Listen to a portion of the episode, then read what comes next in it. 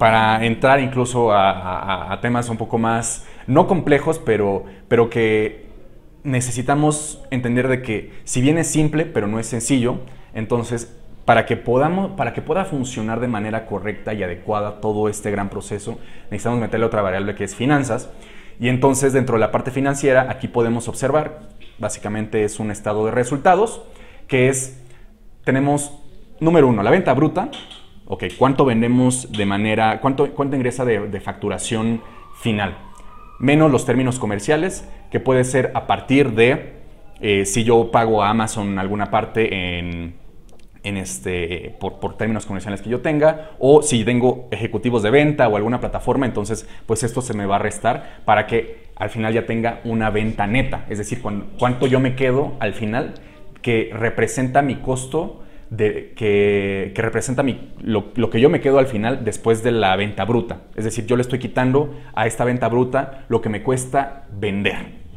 Y eso me va a generar una venta neta. Después le voy a restar el costo de cadena de suministro y en este caso de, costo de cadena de suministro vamos a restarle dos cosas principalmente. Número uno, el costo del producto y número dos es el costo logístico. Entonces, si yo tengo, por ejemplo, un producto que voy a vender a mil pesos en la plataforma de Amazon, entonces podemos ver que a lo mejor yo, lo, yo mi costo de cadena de suministro es de 500 pesos, pero significa que el producto tendría que costar alrededor de, de 300 pesos eh, para que en costo logístico el costo que me cuesta traerlo desde China aquí a México son 200 pesos y entonces esos dos, esos dos precios o esos dos costos hacen que mi costo de la cadena logística me dé el, los, los, los 500 pesos. Si vemos esta venta neta y le restamos el costo de cadena de suministro, entonces nos va a dar una utilidad bruta.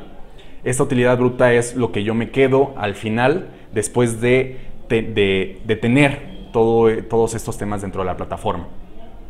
Ahora a esta utilidad bruta le tengo que restar gastos operativos, que estos son gastos fijos si lo queremos ver así, que son ya sea gastos publicitarios y gastos administrativos. Por ejemplo, si yo tengo que invertir en pauta de Amazon, si yo tengo que invertir en, en, social media, en cualquier otra de las plataformas que me permiten crecer, entonces ahí vienen los gastos publicitarios y gastos administrativos. Si yo tuviera que contratar algún freelancer para que me haga cualquier tipo de cosas, entonces eso también entra dentro de mis gastos administrativos.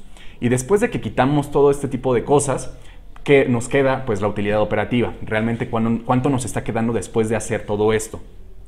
Y eh, tenemos que considerar todos los costos porque al final eh, eh, el, que está poco experimentado en el comercio electrónico tiene a pensar de que son muy pocos los gastos que están asociados a la operación, pero cuando vemos el compilado total de, todo, de, de todos los gastos que se tienen que hacer, es importante considerarlos para fijarnos en este último número que es la utilidad operativa. Es después de todo lo que ya nosotros gastamos, entonces cuánto me está quedando al final.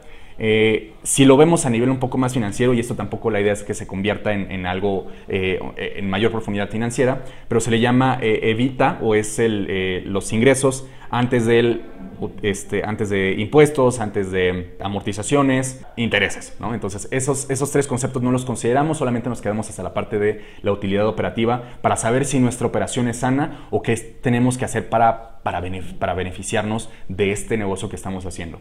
Y vamos a tener tres, eh, tres principales controles financieros. Aquí es muy importante hacer hincapié en que, en que, las finanzas y tener claridad de las finanzas van a hacer que tengas éxito o, no a largo plazo dentro del proyecto de comercio electrónico. Creo que esa es una de las, de las cosas que al menos como emprendedor eh, se aprenden a la marcha, con golpes, y una vez que lo entiendes, pues esto, estas tres cosas se convierten en, tu, en tus principales eh, en tus principales hojas de operación y los que te permiten determinar si estás creciendo, no estás creciendo, si tienes que hacer algún tipo de cosas para poder mejorar tu negocio y evidentemente el flujo de ingresos. Entonces el número uno es estado de resultados, que es justamente lo que ya acabamos de ver. Luego viene la parte de un balance general, que es básicamente saber cuánto estamos invirtiendo y cuánto, de cuánto nos estamos financiando.